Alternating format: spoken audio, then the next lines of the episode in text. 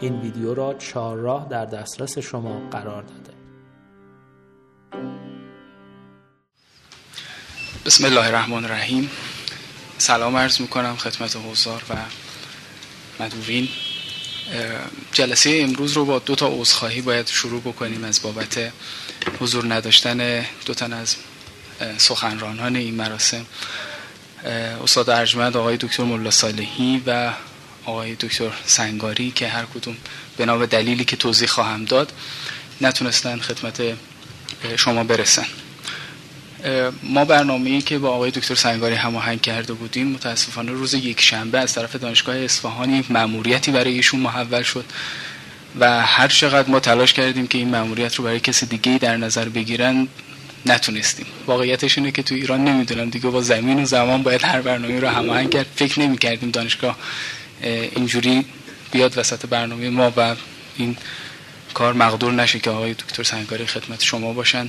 خیلی عذرخواهی کردند و دوست داشتن که در این مراسم شرکت بکنن. به خاطر همین سخنرانیشون رو به صورت مکتوب برای ما ارسال کردن که ما بتونیم خدمت شما قرائت بکنیم. من اشتباه کردم. فکر می‌کنم ملا صالحی رو. آقای دکتر ملا صالحی هم متاسفانه درگیر بیماری سختی شدند و دیشب رو در بیمارستان بودن و صبحی با من تماس گرفتن و گفتن که عذرخواهی بکنم از حضار. خیلی خیلی مشتاق بودن که تو این جلسه شرکت بکنن و سخنرانی داشته باشن. خوشبختانه خدمت استاد کامران فانی و آقای دکتر ملک زاده هستیم. اگر اجازه بفرمایید من مکتوب آقای دکتر سنگاری رو قرائت بکنم و بعد خدمت اساتید باشیم. هر جور که صلاح می‌دونیم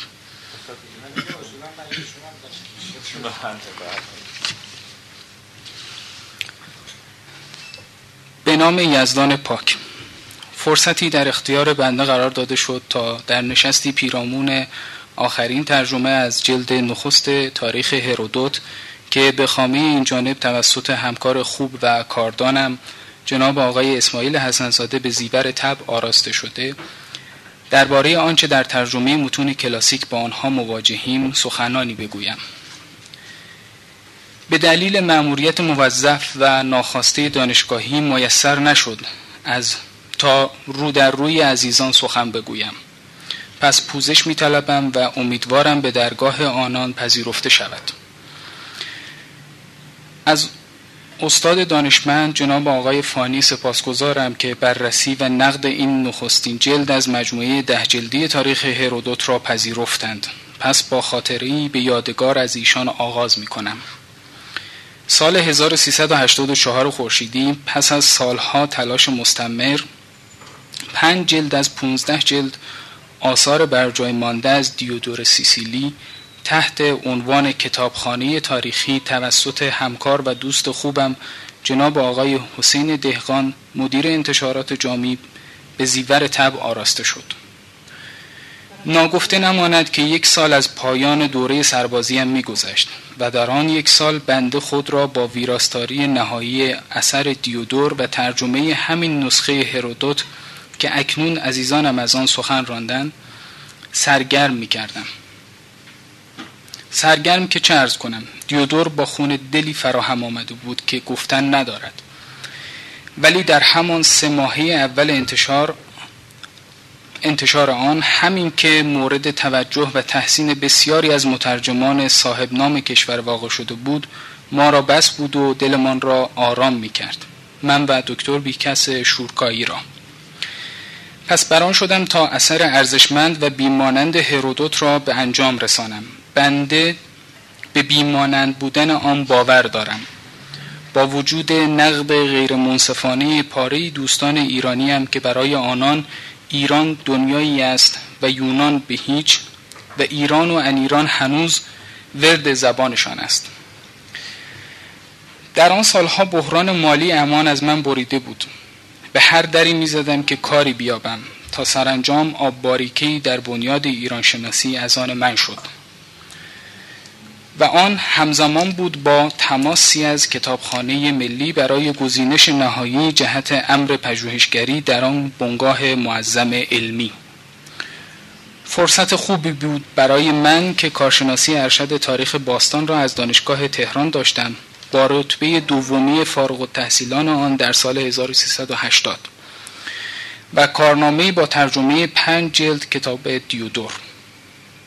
و دانش زبانی و مقالاتی چند. آن چند دوخته بودم با خود برداشتم و به کتابخانه ملی رفتم تا شاید در زمره آن ده پانزده پژوهشگر جدید کتابخانه قرار گیرند مصاحبه به من رسید. با دلی خوش و لبخندی دیودورم را پیش روی گزینشگر محترم آن کتابخانه معظم و عریض و طویل نهادم. و متعجب از اینکه با چهره سرد و بیتفاوت ایشان مواجه شدم. ایشان پرسیدند این دیگر چیست؟ کتاب را معرفی کردم و اهمیت ببخشید من قوم کردم رو. و اهمیت آن را در تاریخ نابسامان ایران زمین. ایشان گفتند خب این برای ما ارزشی ندارد.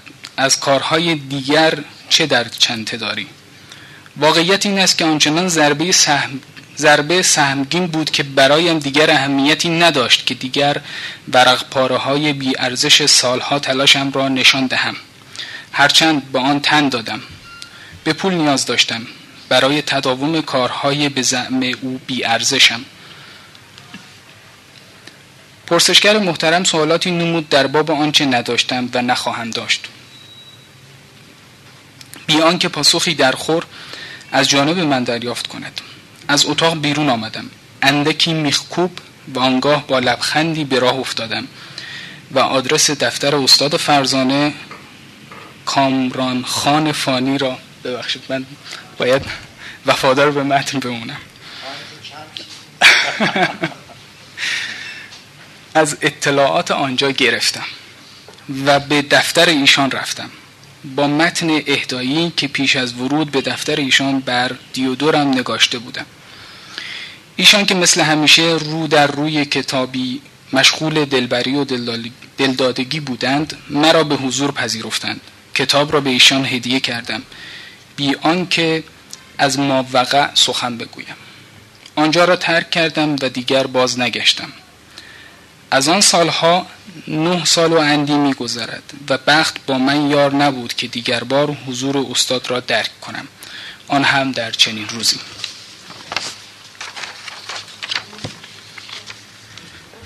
بگذاریم که دانشگاه تهران نیز دست کمی از مؤسسه عریض و طویل نامبرده نداشت. یادم است وقتی در سال 1378 کتابخانه تاریخی دیودور را برای رساله کارشناسی ارشدم از کتابخانه دانشگاه به ودیه گرفتم. دیدم که این کتاب را از سال 1346 خورشیدی به آن بارگاه راه که از سال 1346 خورشیدی به آن بارگاه راه یافته بود و بعد از 32 سال کسی آن را به امانت نگرفته بود. عجیب است نه؟ آنگاه که در این حین آنگاه که در حین مراحل پایانی رساله نیز ترجمه آن را با دکتر شورکایی و با دلگرمی های خانم دکتر آموزگار و خانم دکتر بیانی آغاز کردیم برای مشاوره از دیگر استادان دانشگاه به آنها مراجعه کردیم. شاید عامل مهمی که موجب شد با تمام وجود این اثر را به سرانجام برسانیم برخورد استادی بود که با دیدن چهار جلد اثر دیودور و تورق آنها با کنایی گفت ای آقا این کار را باید اساتیدی که در اینجا استخوان خورد کردهاند انجام بدهند نه شماها که دانشجویی بیش نیستید. بگذاریم حکایت بس است. به اصل ماجرا بپردازیم. به زرس قاطع بر این باورم که باید نهضت علمی در ایران عزیزمان برای ترجمه آثار یونانی و رومی آثار کلاسیک یونانی و رومی آغاز شود و بنده از تمامی مترجمان فرهیختگان و اساتید دعوت می کنم که بدین مهم توجهی خاص مبذول دارند. شاید کمی مزهک و دور از ذهن بنماید. آنگاه که در میابیم آثار بیش از 300 مورخ یونان و روم باستان هنوز به زبان فارسی ترجمه نشده و در اختیار پژوهشگرانمان قرار نگرفته است. مورخانی چون آپولو ببخشید من رشتم ایران باستان نیست ایران اسلامی هستم بخاطر هم توی تلفظ بعضی از این اسامی البته ضعف من هست نمیشه این کارش کرد. آپولودور آتنی تیمایوس هکاته آبیدری افروس افروسوس کیمئی گالستینس فیلیستوس ژروم کاردیایی و بسیاری دیگر که نام بردن از تمامی آنها از حوصله این برنامه بیرون است. دقت بفرمایید که اشاره به مورخان یونانی و رومی است و نه ادیبان و فلاسفه و دیگر حکمای یونانی و رومی که خود بحث دیگری میطلبد. آثار تاریخی یونانی و رومی که بدون دسترسی به آنها فهم ما از تاریخ باستان چونان داستانی کودکانه است. همچنان که اکنون در فهم تاریخ باستان سرزمینمان بدون در نظر گرفتن آثار غربیان به سر می‌بریم. متاسفانه بسیاری از آثاری نیز که تاکنون به زبان فارسی ترجمه شدند از کیفیت لازم برای استفاده پژوهشگرانمان برخوردار نیستند. حیات مردان نامی یا زندگی های موازی پلوتارخوس در چهار مجلد از ترجمه آنچنان آشفته برخوردار است که گویی مترجم آن در صدد نگارش اثری تعلیفی بوده است. و جای بسی تأسف که در بسیاری از کارهای پژوهشی دانشگاه های ایران به همان ترجمه استناد می شود. کروپدیای گسنفوم با ترجمه های متعددی که از آن شده و ترجمه ناقص و ناتمام کتسیاس کندی و آریانوس نیز از حال و روزی بهتر از پلوتارخوس برخوردار نیستند بر این باورم که به سمت و سوی فهم درستی از تاریخ پایان عصر. ببخشید. بر این باوریم که به سمت و سوی فهم درستی از تاریخ پایان عصر هخامنشی پیش می رویم. حالان که حتی منابع اصلی برای فهم تاریخ اسکندر را در دسترس نداریم. ترجمه مهمترین تاریخ اسکندر با مورخ نامی آن کنتوس کورتیوس روفوس که به خطا او را کنت کورس می‌شناسیم کنت کورس. می‌شناسیم کجاست. پس ترجمه آثار اسکندر نام نویسان بزرگ نظیر دیونا کروستونوس آتنیاوس اون سیکریتوس پولبیوس و خطیب ضد اسکندر مشهوری چون دموستنس در کدامین بخش از آثار پژوهشی ما مورخان ایرانی جای دارد؟ مگر نه اینکه ما میراستار تاریخ هخامنشیان هستیم و با تبختر آن را به شرقشناسان به زعم خود بیهویتی که خون ایرانی در رگ آنها جاری نیست گوشزد می‌کنیم. بنده بر این باورم تا زمانی که آثار مورخانی چون افروس خانتوس, خانتوس لیدیایی پوزیدونیوس ادموس رودسی و چند ده تن دیگر از این مورخان یونانی و رومی که درباره زرتشت و, زیان و دیانت زرتشتیگری نوشتند به زبان فارسی ترجمه نشود. هر آنچه که ما پژوهشگران دین و تاریخ و اجتماع عصر باستان درباره دین هخامنشیان، ساسانیان و مبانی سیاسی دیانت زرتشتی و دیگر ادیان ایرانی عصر باستان در قالب مقالات علمی پژوهشی به رشته تحریر در میآوریم شوخی و بازی کودکانه بیش نیست. چگونه می شود خانتوس لیدیایی را که حدود بیش از دو هزار سال پیش درباره حضور تاریخی زرتشت داد سخن می‌دهد نادیده بگیریم و تنها بر پایه منابع مکتوب بر جای مانده از خودمان درباره تاریخ زرتشت و مبانی آن سخن دهیم. داد سخن دهیم. دیگر بار از تمامی پژوهشگرانی که در حوزه ترجمه انتقادی متون ترجمه انتقادی متون دستی براتش دارند دعوت می‌کنم که هم خود را بر ترجمه متون کلاسیک بگذارند. تا دوره گذار از این دوره مهم برای درک و فهم شایسته از ایران باستان میسر گردد. از استاد فرزانم دکتر حکمت الله ملا صالحی سپاسگزارم که وقت زی قیمت خیش را برای بررسی ترجمه بنده اختصاص دادند. از ایشان در سفرم به یونان بسیار آموختم و همچنان خود را دانشجوی سراپاگوش استاد می‌دانم. امید که همکاری و تجربه مشترکمان در ترجمه پرسیکای کتسیاس کندی به بار نشیند. از دکتر ملکزاده نیز که وقتشان را برای این مهم اختصاص دادن سپاس گذارم از همکار دیرونو و دوست خوبم حالا اظهار لطفی هم برای من کردن که دیگه نمی‌خونم و تشکر قدردانی از دیگر عزیزان و همکاران بزرگوار در خانه اندیشمندان علوم انسانی. در پایان عرض من این است. فروتن باشیم. و بی هیچ ادعایی برای ناشناخته های میهن عزیزمان تلاش کنیم. و همچنان که غربیان شرقشناسی را برای خودشناسی در سرزمین های خود باب کردند ما نیز دستی بر آتش نهیم و غرب شناسی را برای شناخت آغازین خود به کار گیریم. این چونین در مقام داور خواهیم توانست پاسخهایی در خور برای شرقشناسان داشته باشیم. ایدون باد. اسماعیل سنگاری چهار آذر 93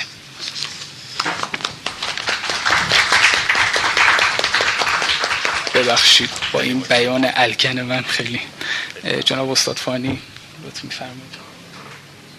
برنامه چه شکلی چون با این میشه شروع کرد.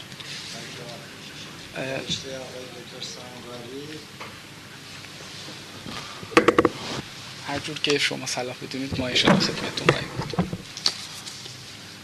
برنامه من فکرم دو تا بخش داشته باشه. با اجازه دکتر مالک یکی نکته که ایشون مطرح کردن و دغدغه سالهای بعد. و دومم برمیگردیم به هرودوت و این ترجمه جدید و اینا. من می‌خواستم سخنرانی اینجوری شروع کنم که مایه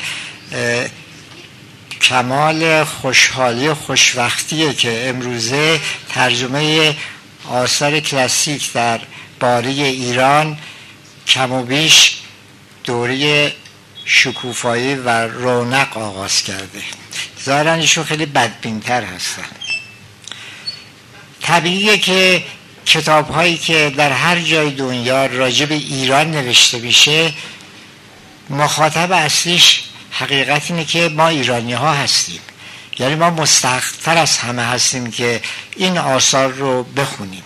چه رسید که آثار با قدمت 2500 ساله هرودوت و نظایر او باشه.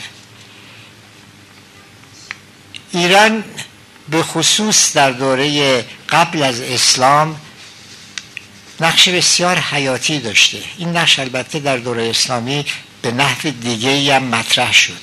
در جهان باستان اگر راستشو بخواین و اونجوری که دنیا میشناخت یک ایران وجود داشت یک قرب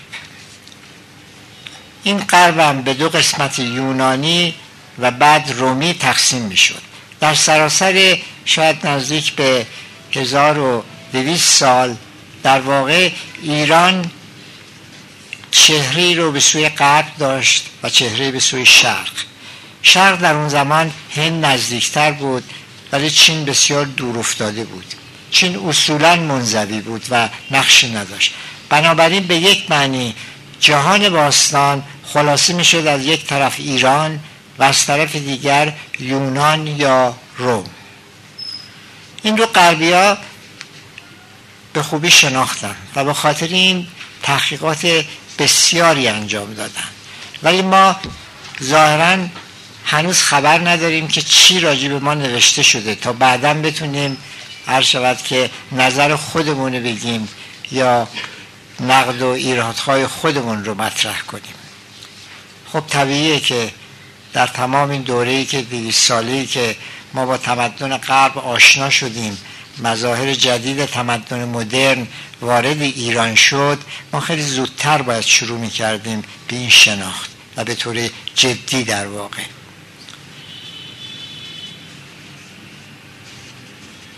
ترجمه آثار قبل از در واقع یعنی دوران باستان که لزومش هیچ حکی در اون نیست. یک علت اینه که ما متاسفانه راجب تاریخ خودمون منابع به خصوص مکتوب بسیار کم داریم. به ندرت به ویژه در دوره هخامنشیان و اشکانیان. دوره ساسانی وضع البته بهتر هست و بخشی از سنت تاریخ نویسی ایران هم به جهان اسلام منتقل شد. ولی در این دوره به خصوص دوره هخامنشی که ایران بزرگترین امپراتوری و شاید هم اولین امپراتوری جهان رو تأسیس کرد و مدت نزدیک به 230 سال در واقع بر این امپراتوری حکم فرما بود ما نیاز داریم که این دوره رو خودمونم بشناسیم و منابعی که بر این شناخت داریم نمی‌دونم بگم متاسفانه یا خوشبختانه منابعی که به زبان یونانی نوشته شده و کمی از اونم بعدا به زبان لاتین. خب این در واقع یه جور مسئولیت فرهنگی بود واقعا که ما با این آثار آشنا بشیم. در اینکه ایران قبل از اسلام آثار مکتوب داشته یا نه و آیا این آثار چه محتوایی داشتن بحث شده ولی به جایی نمی‌رسه. به حال اون چی که ما می‌دونیم امروزه نداریم چیزی در درس در دسترس بسیار کم داریم. اون چیزی که تصریح می‌کنه نوشته های مکتوب اون دورانه کشفیات باستان شناسی تا حد دم سکه شناسی هست و خب کتیبه ها و اینها و منابع دیگه که یونانی نیست. ولی می‌تونیم ازش استفاده کنیم. واقعا من نمی‌دونم کی میشه ما به طور جدی این مسئله رو که این آثار باید به فارسی ترجمه بشه حالا با هر ترجمه در درجه اول کی می‌خواد جدی گرفته بشه؟ یک تجربه ما داشتیم در حدود 1300 سال در با ورود اسلام به ایران و عرب ها این در واقع در قرن دوم هجری تصمیم گرفته شد. این واقعا اینجا باید نبوغ در واقع به خصوص سلسله عباسی رو ببینیم. البته با نفوذی که ایران در اونجا در اون دربار داشت. اینی که کوشش کردن که تمام آثاری که به زبان یونانی و تا حدی هم سوریانی پهلوی و هندی در واقع یعنی سانسکریت بیشتر اینها به زبان عربی ترجمه بشه دولت اونجا که خیلی از دولت های امروزه هر شود که مسئولیت پذیرتر بود مؤسسه رو درست کرد به نام بیت الحکمه و دار و ترجمه. و یه برنامه گذاشتن که این آثار ترجمه بشه. در درجه اول نظرشون آثار علمی بود. یعنی آثاری در حوزه پزشکی ریاضیات نجوم و طب. بعد بگم که تقریبا اکثر قریب به اتفاق این آثار در طی 100 سال به زبان عربی ترجمه شد. بیت الکبی کم و هم زیر نظر خانواده ایرانی به نام بنو موسا بودن. ولی به حال این کار انجام دادن. متاسفانه علاقه نشون نمی‌دادن به آثار تاریخی رو ترجمه کنن. تقریبا هیچ اثر تاریخی از اون دوره به زبان عربی ترجمه شد شاید نیازی نمی‌دیدن و هیچ اثر ادبی. یعنی نه هومر ترجمه شد نه سوفوک ترجمه شد نه اشیل ترجمه شد هیچ کدوم اینا ترجمه نشدن. از جمله هرودوت و توسیدید هم ترجمه نشدن. بنابراین آشنایی ما در واقع قرن 19 هم آغاز شد. در اون زمان اگر چنین همتی که هزار سال پیش یک دستگاه خلافت عربی همت گماش و دست به این آثار ترجمه زد اگر امروزه بود ما نیاز نداشتیم که انقدر امروزه در واقع تکیه بکنیم که چرا ما نیاز داریم آثار به, هم به زبان فارسی ترجمه بشه و حق این بود که ترجمه می‌شد. فکرم نمی کنم که آینده خوبی هم داشته باشیم مگر کوشش های انفرادی. هیچ اشکال نداره هیچ دلیل نداره که دولت چنین مسئولیت رو بپذیره یا چنین آگاهی رو داشته باشه. حال اونقدر ما مترجم داریم و اونقدر ناشر علاقمند وجود داره که البته با یک برنامه ریزی با توجه به الاهم و اهم این آثار رو ترجمه کنن. بعدش در مورد نقد و بررسی ترجمه میشه بحث کرد. ولی به حال گفتم مایه خوشبختی که کم شروع شده. من اولین بار که کتاب این کتاب کتابخونه هر شود که دیودور سیسیلی رو دیدم که ایشون ترجمه کرده. کتاب دیودور سیسیلی خیلی مفصل بوده سی و پنج کتاب بوده. از این ده 15 تاش بیشتر نمونده. و ترجمه آقای دکتر سنگاری هم در واقع پنج کتاب هست که, با... که مربوط به ایرانه. یا مربوط به در واقع همسایگان ایرانه و به یه نحوی با ایران رابطه داره. من همون موقع به ناشرش گفتم که کاش ایشون هم که تو مقدمش نوشته بود که من علاوه بودم همه کتاب ترجمه میشه. نبیان بخش بخشاشو بکشیم هر چی راجع به ایرانی درات ببینید وقتی اینجور شما ترجمه می‌کنین معلوم نیست جمله در چه متنی به کار رفته؟ بالا پایینش چی بوده؟ اونی که نمی‌تونین بیرون بکشین و بیارین بهتره که این آثارم ترجمه کامل بشه. تا حالا کوشش هایی که شده در واقع ترجمه ها ناقصه. یعنی بخشایی از کتاب رو ترجمه کنن به حال من امیدوارم که به حال نسل جدیدتر همت بیشتری داشته باشه از گذشتگان ما و خود ما و این آثار رو ترجمه کنه این که این ترجمه ها به چه شکل باید باشه؟ چه معیارهایی رو باید درش شود رعایت کرد و به چه نفع میشه؟ ما نه تنها ترجمه کنیم بلکه یک کنتریبیوشن جدی هم داشته باشیم و بتونیم راجع به اون کتاب صحبت کنیم و نقد کنیم اضافه کنیم و بررسی کنیم. خب به حال کتاب هایی که در دوره های باستان نوشته شده امروز منابع بیشتری پیدا شده. به حال این یه نهضتی می‌خواد. من فکر کنم علاقه به ایران باستان به خصوص بعد از انقلاب بیشتر شده. از استقبالی از کتابایی که نوشته میشه راجع به خامنشیان راجع به اشکانیان تا حد ساسانیان خب خیلی خیلی بیشتر از گذشته است خیلی بیشتره. بعضیش به یه معنی پرفروش به سلره. و این نشون میده که به حال اگر ناشرهای سرمایه گذاری کنن نباید خیلی واهمه داشته باشن که سرمایهشون برنمیگرده یا هدر میره. و آخرم اینه که در واقع این وظیفه ملی ما ایرانی هاست که این کارو بکنیم. البته در کنارش ترجمه آثار تحقیقی که امروزه امروزه که میگم یعنی از قرن 19 هم در واقع در این دو قرن آثار لاقل برجسته ای که به خصوص نویسندگان غربی نوشتن حق اینه که این هم ترجمه بشه. هر سال ده ها کتاب راجع به ایران قبل از اسلام چاپ میشه. کتاب های در واقع پاپیولر رو نمیگم کتاب های جدی و اکادمیک رو. و اینها خب اینا دیگه امروز وجود داره. با آخرین تحقیقات هم کار کردن روش و اینا. و در کنار این ترجمه آثار گذشتگان بهتره که ما به این آثار امروزم بپردازیم. یونسکو در حدود 50 سال پیش در 1960 یک فهرستی از 400 تا کتاب رو منتشر کرد. که اونا رو گذاشت میراث مکتوب جهانی. یعنی مهمترین آثاری که از دوران باستان و قدیم تا, به، تا امروز یعنی تا قرن بیستم ملت های مختلف کتاب هایی که نوشتن برجسته ترینشون رو با مشاوره البته تعیین کرد. و بعد به کشورهای عضو ارشاد پیشنهاد داد که شما این کتاب رو به, فارس به زبان خودتونم ترجمه کنید. در داخل این کتاب ها همجور که همه هرودوت بود همه هومر بود همه هر شود که داستان گنجی بود هر شود که آثار ایرانی هم بود.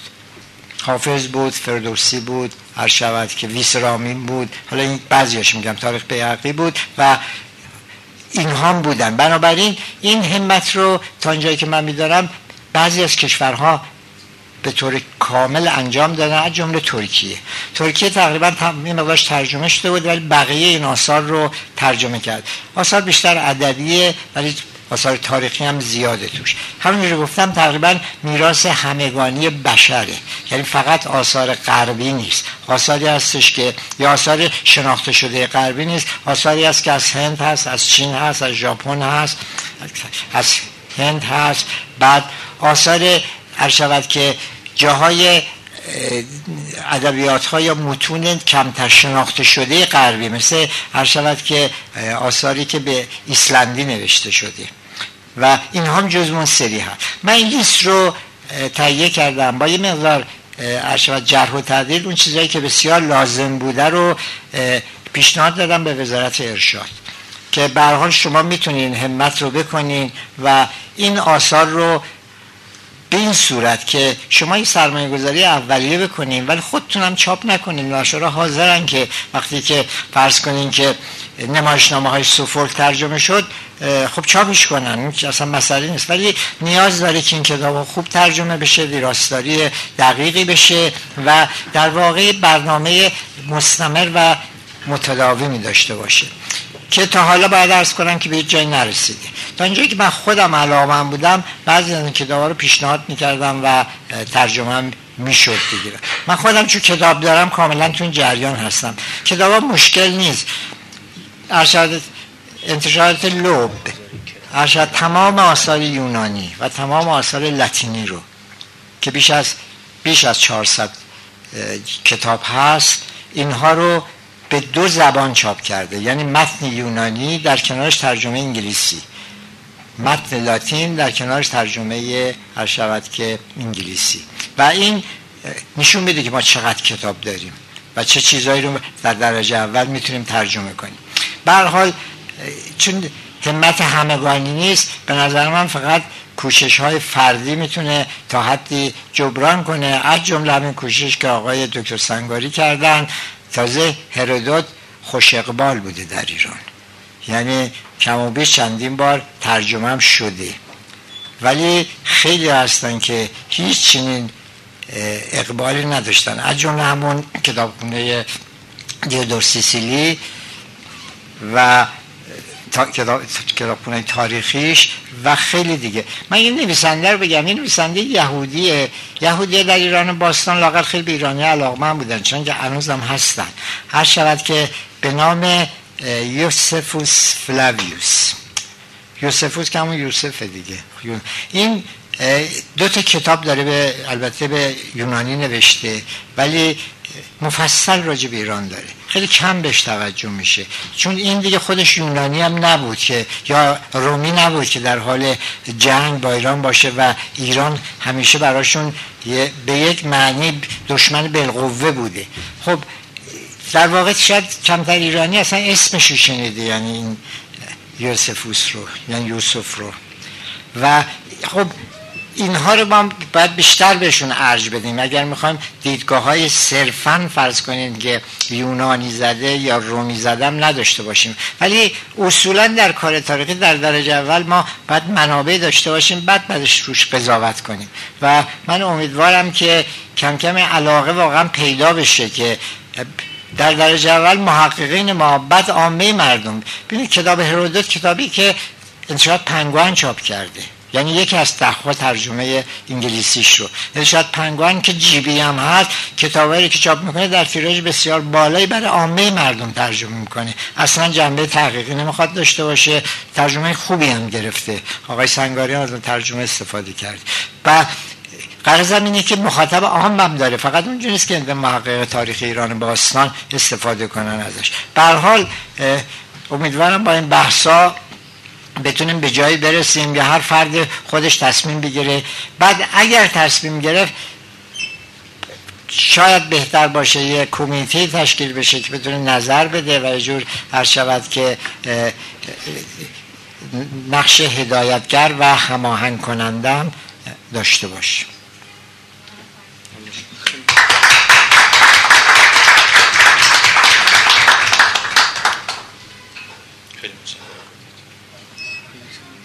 بله خواهش می‌کنم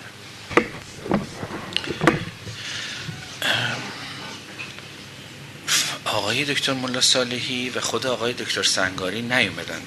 ما نمی‌تونیم جور اونها رو بکشیم. یعنی یا به تعبیری آنچه که آقای دکتر ملا صالحی به ویژه با اشراف خودشون به زبان یونانی می‌تونستند برای ما برای جمع بیان کنن رو هرگز من ذره هم بهش نمی‌تونم نزدیک بشم. من می‌خواستم خیلی جزئی نگرتر در مورد بخش های خاصتر از پاره اول کتاب هرودوت صحبت کنم حالا شاید مجبور باشم که یه خورده بحث رو بازتر کنم. گفته میشه که برای اول بار خطیب رومی سیسرو لقب پدر تاریخ رو به هرودوت داد. به نظرم گشاد دستی نکرده بلکه شاید تلاشی کرده او برای اینکه مقام هرودوت رو برای نسل خودش و نسلهای آینده بیان کنه. کتاب تواریخ یکی از دیرینه ترین متنهای منصور یعنی به نصر جهانی یونانیه که به دست ما رسیده. متنهای منظوم کهنه تر از اینی هست. به دست ما رسیده مثل آثار اومیروس ایلیاد و اودیسه. و یا همروزگار هرودوت شادی نام نویسان و سوگی نام نویسانی مثل آیسخولوس سوفوکل و آریستوفانس متنهاشون به تمامی به ما خوشبختانه رسیده. اما اونها به تعبیری به نظم هستش. کتاب هرودوت کهنه ترین متن منصور جهان یونانی است که به روزگار ما رسیده و اقبال مردمان روزگار معاصر اینه که این متن به تمامی به دست ما رسیده. برای مثال رقیب او کتسیاس کنیدوسی پاره های از آثارش به روزگار ما رسیده. بخشهایی از آسیریکا بخشهایی از پرسیکا و بخشهایی از ایندیکا و برای داوری درباره فهم او از تاریخ باستان ما مشکل داریم. فهم در حقیقت کت سیاسی کنیدوسی اما هرودوت رو خیلی خوبتر و با دقت بیشتری می‌تونیم بشناسیم برای اینکه میشه گفت تقریبا کارش کامل به دست ما رسیده مگر یک تبصره.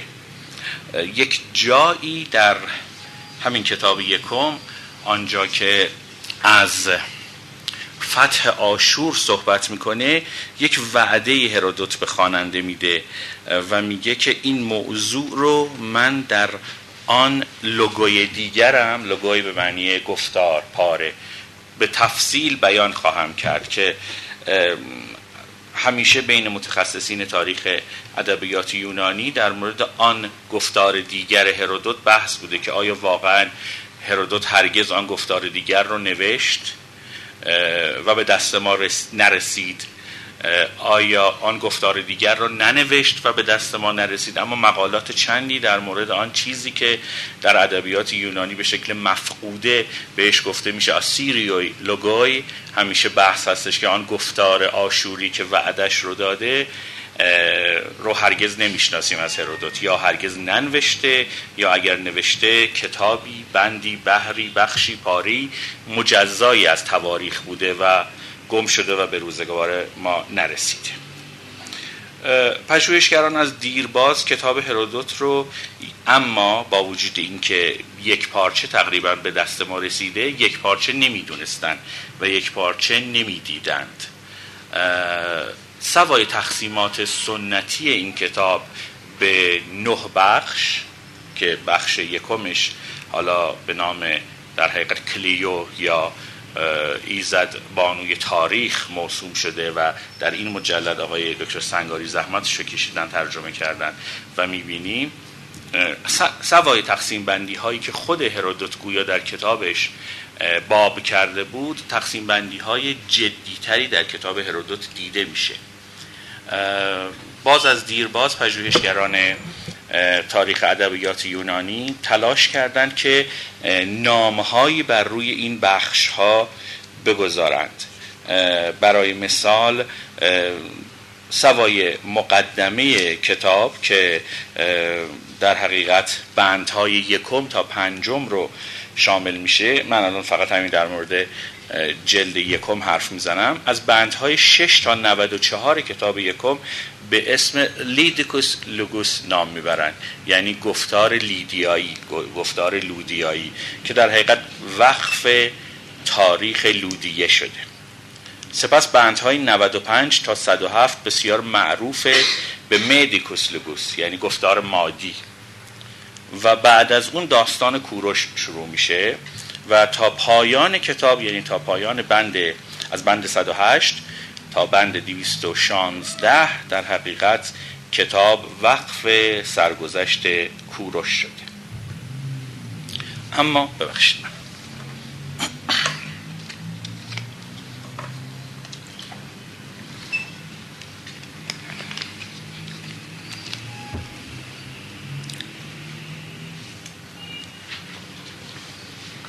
در بخش های دیگه ای باز ما می‌بینیم که پاره ای از کتاب یعنی صفحه بندهای 177 تا 200 موسوم به گفتار بابلی یا در حقیقت بابیلونیکا لوگوس. در کتاب های بعدی هم یک آگیپتوس لوگوس یعنی گفتار مصری داریم و اسکیتیکوس لوگوس یعنی گفتار اسکیتی. این بخش ها رو چرا در کتاب هرودوت باز شناختن پژوهشگرا؟ به دلیل اینکه سنت جالبی رو هرودوت در پیش گرفته برای بیان آنچه که می‌خواسته باز بگه.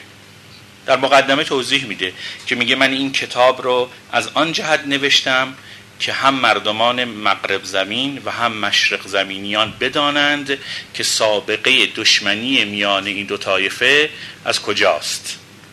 روایت های یه ای رو نقل می‌کنه که نخستین بار مردمان یونان زمین آیا دختری رو از شرق دزدیدن و یا برعکس نوردان فنیقی دختری رو از یونانی ها دزدیدن؟ اشاره به داستان تروها می‌کنه اما به تعبیر او کتابش رو وقف این کرده که بگه سابقه نقار دشمنی و اناد میان جهان غرب با جهان شرق چیست؟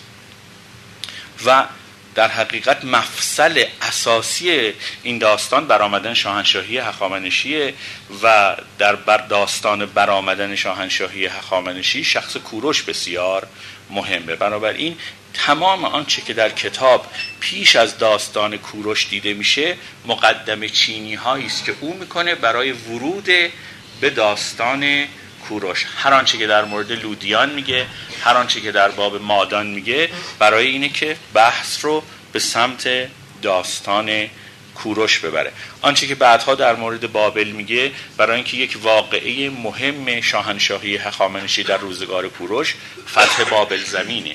آنچه که بعدها درباره مصر میگه نه به این جهت که بخواهد تاریخی از آن مصر بنویسه. بلکه این بخش مقدمه است برای داستان فتح مصر به دست کبوجیه. و آنچه که در مورد نوبی میگه آنچه که در مورد لیبی میگه آنچه که در مورد سرزمین سکایان میگه در حقیقت زمین چینی ها و پیش درآمد ها و مقدمه هایی است برای داستان فتح این سرزمین ها به دست شاهان پارسی چه به دست کبوجیه چه به دست داریوش و یا دیگر شاهان روزگار هخامنشی.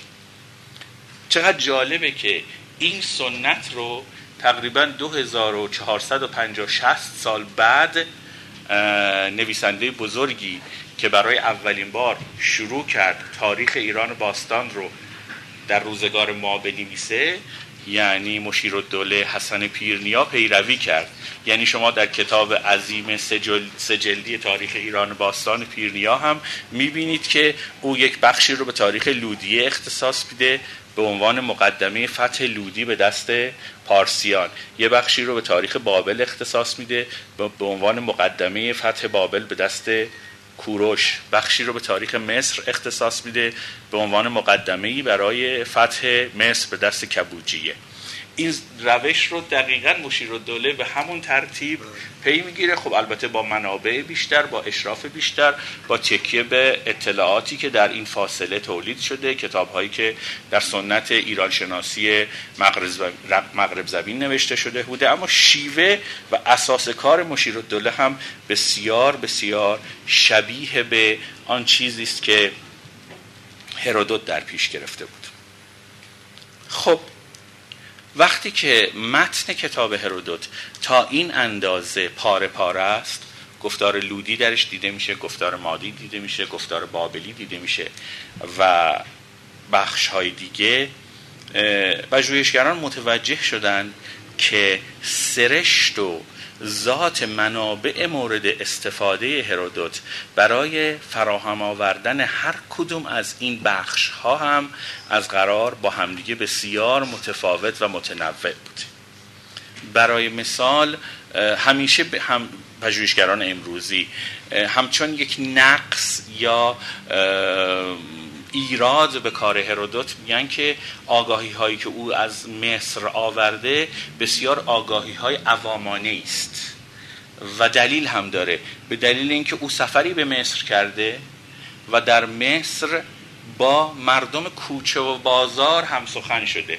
و هر آنچه رو که اونها در مورد تاریخ سرزمین خودشون می‌دونستند در حقیقت نقل کرده به عنوان مقدمه فتح مصر به دست کمبوجیه. سرشت این بخش از کتاب هرودوت به شدت آگاهی های عوامان است. و یا آنچه که در مورد بابل زمین می نویسه به نظر میاد که از یک سرباز مزدور بابلی کسب کرده باشه. جایی در می‌دونید که هرودوت در شهر هالیکارناسوس در ترکیه امروزی در آناتولی زاده شد. شهر هالیکارناسوس جایی است که امروز شهر بودرم در ترکیه بر جای اوست.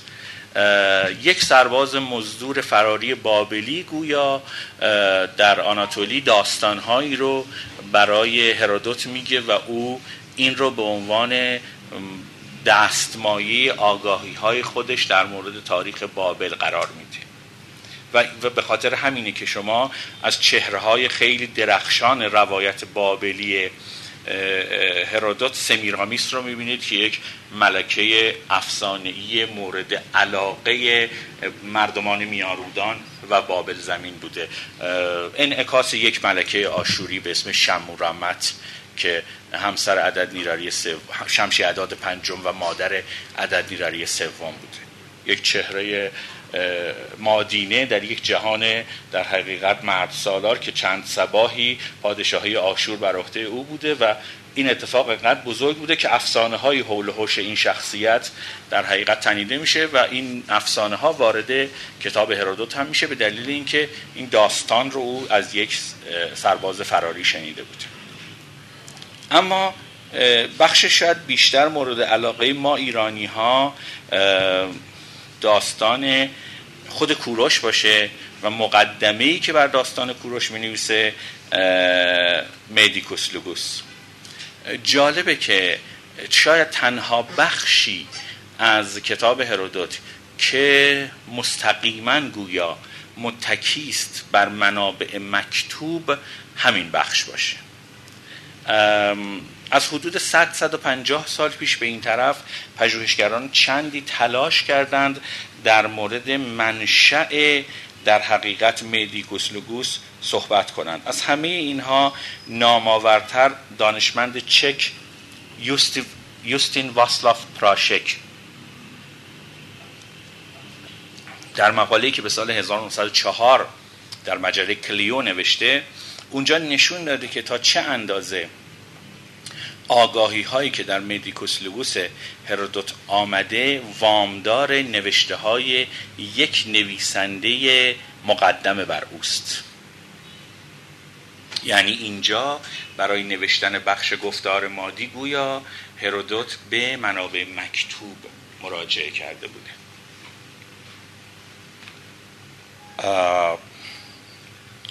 راشک نشون داد در مقاله‌ای که عرض کردم خدمتتون که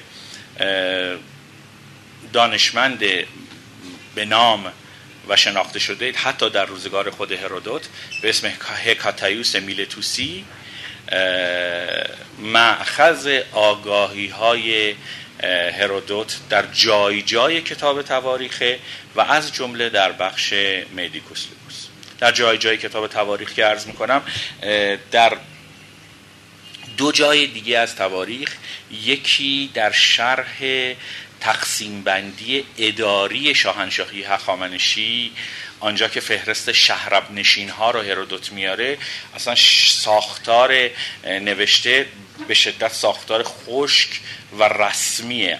با بقیه بخش های تواریخ که همچون یک داستان حرکت می‌کنه متفاوت فهرستی است از نام سرزمین ها و روبروی آنها که هر کدوم از اینها موظف بودن تا چه اندازه مالیات به شاهنشاهی هخامنشی بفرستند کاملا یک متن مالیاتی و به نوعی دیوانی است. در اینجا میگن هرودوت وابسته است به نوشته های هکاتایوس و در یک جای دیگه پیش از لشکرکشی بزرگ خشیرشاه به یونان زمین و شروع اون سه نبرد بزرگ ترموپیلا سالامیس و موکال یک لحظه تاریخی وجود داره. اونم اینه که خشیرشاه از لشکریان بزرگ خودش سان می‌بینه. یعنی در دهانه داردانل سپاهیان آماده حرکت هستند و, و خشیرشاه از اینها سان می‌بینه.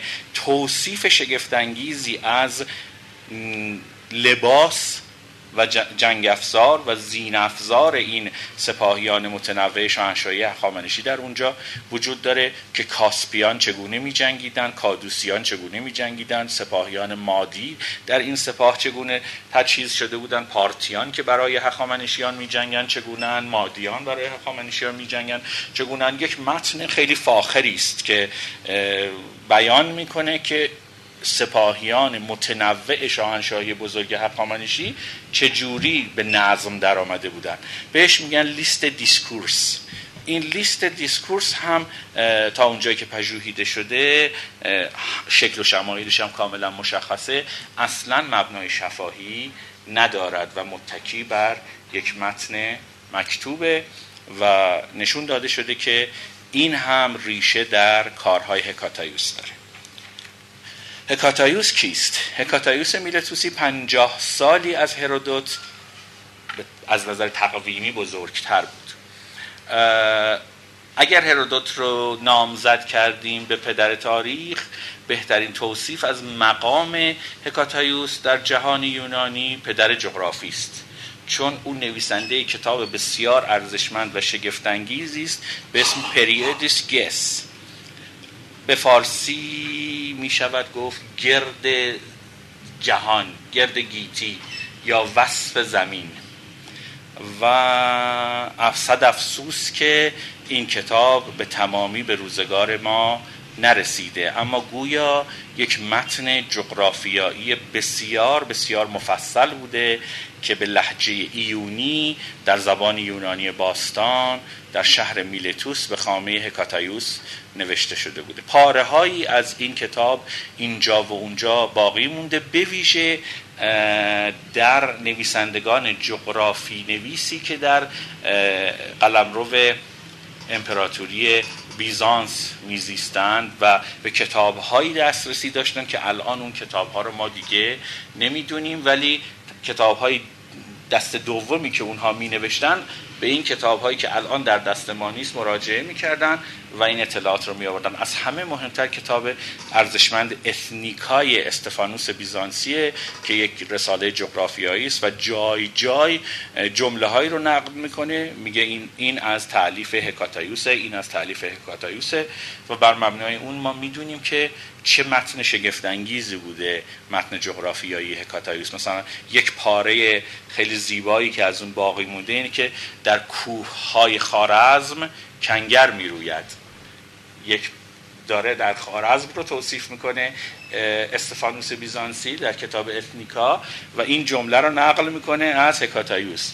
یک نویسنده یونانی یونانی در ترکیه امروزی از رویدن کنگر در کوههای خارزم خبر میده. خارزم کجاست؟ جمهوری ازبکستان امروزی. شمال جمهوری ازبکستان امروزی است. خارزم خارزم بله بله. الان در جغرافی های سیاسی امروزی بله. کنگرم نمیره شاید.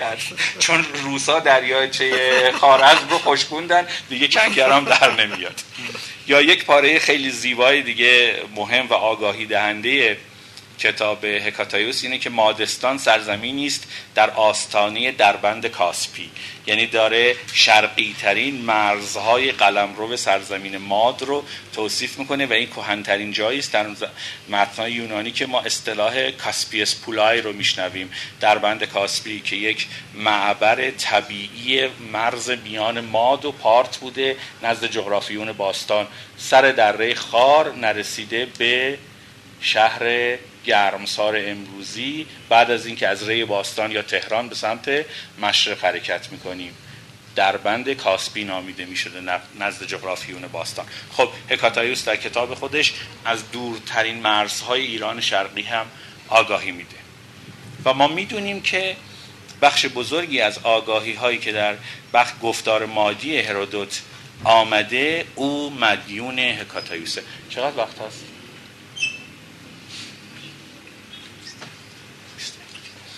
من می‌تونم خواهش کنم که شما باز ما رو مستفیض کنید تا من دوباره بعد برگردم سر گفتار ما. گفتم من نمی‌دونم. الان می‌خوایم هرودوت رو بگیم یا راجب ترجمه های اون صحبت کنیم چون شما پر از اطلاعات تازه. من یه چیز اضافه کنم. حالا حکاتایوس درسته یا حکاته این تلفظ یونانی رو من بحثم خواهم کرد که چه مشکل داره من اون فارسی زبان چقدر با فرانسه آشناتر ولی همونجور که رابطه ما با انگلیس همیشه خوب بوده هکادریس اولین بار از, جزیره انگلیس نام می‌بره. چون در اونجا قلب پیدا می‌شده. و در واقع دیگه منطقه غربه. این ورم منطقه شرق. یعنی این در واقع یه جور کنجکاوی یونانی هم نشون میده دیگه. یعنی به حال نشون میده که یه چشمشون به اونجا بوده یه چشمشون به این ور. در واقع فوق العاده است از این نظر که بالاخره یه قومی بوده که اینقدر نسبت به بیگانگان یا بربرها کنجکاو بوده که اطلاع کنه. هر شود که من این مقداری می‌خوام برگردم در واقع به ترجمه های کتاب هرودوت که به حال مربوط به همین مسئله است دیگه. هرودوت همونجور که گفتم خیلی مهمه. ساختار کتاب آقای دکتر منگزاده توضیح دادن. اصولا این نه کتاب جوری تنظیم شده که یه پرلود یا پیش درآمد داره که وارد ایران بشن. فرض کنیم که جلد اولش می‌خواد برای اینکه کوروش رو بگه باید با جنگ با کروزوس و لیدیا رو بگه. هر جلد دوم که بعد از کوروش کمبوجیه رو می‌خواد بگه خب کمبوجیه میره مصر. بنابراین شروع می‌کنه به مصر. مصرش فوق است. من اصلا موافق نبودم با شما. مثل چیز نوع نگاه تازه‌ای که امروز هم تحقیقات جدید نشون داده.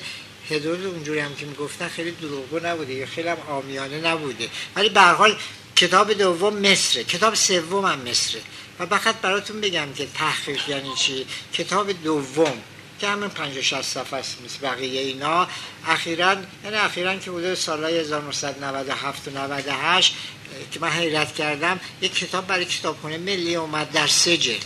به نام تفسیر بر کتاب دوم شود که هرودوت اینجا خب متن آورده ترجمه کرده. حدود 600 700 صفحه حاشیه داره. بر این کتاب دوم فقط که مصر رو میگه. کتاب سه. کتاب چهارم در واقع که می‌خواد داریوش شروع کنه داریوش با سکاها میجنگیده. بنابراین سکاها رو گفته که اونم فوق العاده ما راجع به سکاها خیلی کم منبع داریم. بعدش به هر شود به چی می‌رسه؟ خب طبیعیه که اصل همه تمام این کتاب کده جنگ های ایران و یونان در زمان خشایارشاه بنابراین سجل آخر یعنی هفت و هشت و نو داستان لشکرکشی خشایارشا و جنگش با یونانه. یعنی سه جلد آخر. ولی هدف ارزش در واقع توصیف اون جنگا بوده. خب این به خاطر این همجوری گفتم ما در زمان قاجاری که آشنا شدیم با آثار غربی و اولین ما فهمیدیم پادشاهی مثل کوروش و داریوش هم داریم و یه همچه سلسله هایی هم بوده چون مطلقا خبر نداشتیم. ما فقط تاریخی که میخوندیم تاریخ شاهنامه یا تاریخ اینا در واقع تاریخ اساطیری یا اسطوری ما بود که در نگاه دینی به جهان داشت و اینا و به هیچ به شما یه تطبیقایی دادن که این مثلا بیشتاس پدر داریوش اینا بوده ولی با اینش کار برای تاریخ اسطوره‌ایه و حماسیه در واقع. تاریخ واقعی نی شروع کردن که بالاخره بشناسونن. از جمله اعتماد سلطنه بود که این اعتماد سلطنه هر شود که مسئول یه اداره بود به نام اداره انتباعات یعنی دار ترجمه کتاب زیر نظر ایشون ترجمه شد بیشترم برای ناصرالدین شاه میخوندن کتاب اینا. بخشی از کتاب هرودوت رو در واقع اعتماد سلطنه مثلا حدود 120 سال 40 سال پیش ترجمه کرد. این اولین ترجمه در واقع بوده که به حال یه بخشای از این رو آورد. دومین کوشش که در مورد ترجمه شده همون که اشاره شد در تاریخ ایران باستان مشید دوره پیرنیاس. که سه جلده که دو جلدش در واقع جلد اولش ماتا و هخامنشیانه پیرنیا در واقع با هرودوت آغاز می‌کنه. گفتن تاثیرش رو ساختار کتاب اصلا پیرنیا در واقع هرودوت رو ما می‌بینیم. همون روش هرودوت رو پیش میاره هرودوت انگار که همیشه رو مقابلش باز بوده. تقریبا کمتر مطلبی که دقیقا راجع ایران باشه و پیرنیا رو ترجمه نکرده باشه در متن. کار خودش. یعنی شما در جلد تاریخ ایران باستان کم بیش ترجمه به یک معنی کامل رو یعنی اونایی که کاملا مربوط به ایران هست رو می‌بینید. بنابراین درست ایشون جداگانه ترجمه نکرد ولی ترجمهش را کسی می‌تونه از اونجا استخراج کنه و به صورت مستقل هم چاپ کنه. پیرنیان نگاه انتقادی به هرودوت داشت. خب به حال ایشون داشت تاریخ امروزی می نوشت و درست هرودوت منبع اصلیش بوده واقعا ولی هر جا می آورده نقل می کرده بحث می کرده باده گفتگو می کرده دعوا می کرده اینا.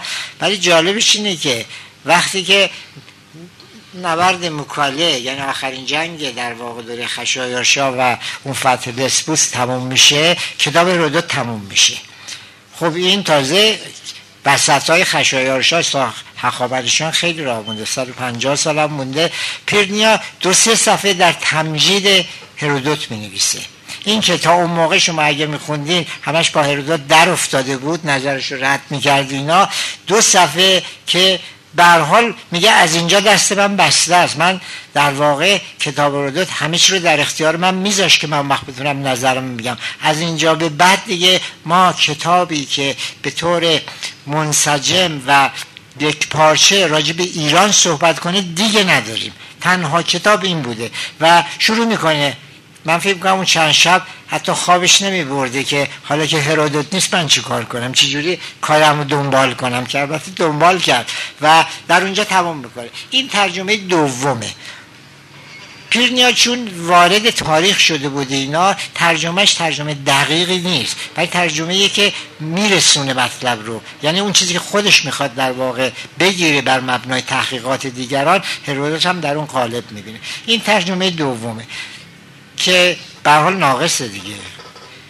ترجمه سومی که شده یه ترجمه بوده که حالا من وسطشون میگم یه ترجمه آقای دکتر هدایتی بوده. دکتر هدایتی خب استاد تاریخ و اینا بود ولی وقتی که این کتاب رو داشت شش جلد شش تا کتاب رو ترجمه کرد. بعدش وزیر شد. خب معلوم آدم وزیر شده باشه که دیگه وقتش سر هرودوت تلف نمی‌کنه. بنابراین کتاب همینجوری موند. و کتاب خوبیه هواشیش خیلی مهمه. یعنی ترجمهش یه ترجمه فرانسه است ترجمه لوگران ترجمه مهمیه ولی پر از نیمی از کتاب حاشیه حاشیه نویسی برای این شش از این نظر کتاب با همیتی ولی متاسفانه همچنان ناقص. بعدش مترجم دیگه بود که اول قبل از حتی دکتر هدایتی یه هرودوت خلاصه شده رو ترجمه کرد. که اونم مرحوم هر شود که وحید مازندرانی بود. یعنی غلام علی وحید. هر شود این نیست البته. اون یک کتاب 200 صفحه است. که خیلی خوندنیه. من فکر کنم اون کتاب هر کی بخونه تقریبا هرودوت هم به یه معنی خونده. چون متن از انگلیسی هم ترجمه کرده خوب خلاصه شده. یعنی اون چیزی که مربوط به ماست می‌خوایم بخونیم خیلی روون و فلا اینا. نصرش خب نصری کم قدیمیه. بعد خود مرحوم هر که وحید مازندرانی که دیپلمات بودیشون دیپلمات وزارت خارجه بود و این اومدش گفت که من کاملش هم ترجمه کنم.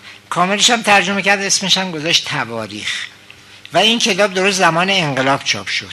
بنابراین که خبردار نشد. اصلا نسخه هم خیلی کمه. بزرگترم بود. یک قطع انقدری داشت برای به این صورت نبود. قطع بزرگ داشت خیلی قطع بزرگ اینا. در یک جلد ترجمه کرد. خودش نوشته که متن کامله. بعدا ترجمه دیگه که من نام برم مترجم بعدی گفت اصلا کامل نیست. دویست صفحش حذف شده. ولی به حال ایشون هم یه همتی کرد. عنوانی کتاب گذاشت تواریخ. اصلا اسم کتاب هرودوت هیستوریاست. هیستوریا در یونانی کم و لغت هیستوری امروز هیستوار هم ازش گرفته عربان یا ما اساطیر از همون دیگه اسطوره است در. اسطوره هم لغت هیستوری گرفته شده. این اصلا به معنی تحقیق و پژوهش و جستجو و کوششه. در واقع کتابش اینه عنوان تواریخ نداره. عنوان اگر بخواین ترجمه کنیم باید بذاریم پژوهش ها پژوهش های درباره در واقع گذشته انسان ها و به حال ایشون هم اینو ترجمه کرد که در درستشون دور انقلاب شد واقعا که خبردار نشد. نسخه‌اش هم نمی‌دونم چی شده. حتی خیلی هم نمی‌دونن چه سالی چاپ شده. ولی من یادم اواخر 57 بود. خب این ترجمه دیگرش که به یه معنی میشه گفت اولین بار ترجمه کامل تری بود. بعدش دو تا ترجمه است که خیلی به هم شبیه هم. یکشون این دو جلده یکشون این کتابی که امروز صحبت می‌کنیم. بعدش این کتاب در سال فکر کنم 1385 و اینا هر شود که دوست عزیز همه ما که همه اینا که به تاریخ ایران علاقه مندن می‌شناسن ایشون رو. یعنی مرحوم مرتضی ساق فر. هر تاریخ هرودوت رو در دو جلد مفصل چاپ کرد. یعنی ترجمه کرد و با حواشی مفصل این کتاب در بود خیلی جالبه که متنی که ایشون متن پایه قرار داد یعنی ترجمه فرانسه آندره بارگه همون متنیه که مرحوم فرم متن پایه قرار داده بود. یعنی هر دو از یک متن فرانسه ترجمه کردن. هر دو از کتاب های کمکی هم که کتاب ترجمه استفاده کردن مثل ترجمه رالینسون که با اینکه قدیمی هنوز خیلی مهمه. رالینسون می‌دونین جورج رالینسون و برادرش هنری رالینسون. هنری رالینسون کاشف خط میخی بیستونه خیلی آدم برجسته بوده. این مبناشون اونم هست. و یه ترجمه دیگه هم که در واقع گفتم پنگوئن چاپ می‌کنه خیلی با تیراژهای خیلی بالا. اونم ترجمه یه انگلیس زبان به نام سلینکورت به حال ایشون بر اون مبنا این کتاب ترجمه کرد. هواشی در واقع مترجم فرانسه هم عینا ترجمه رو آورد اینا و این کتاب حدود 4 5 سال تو سه سال پیش 4 سال پیش منتشر شد.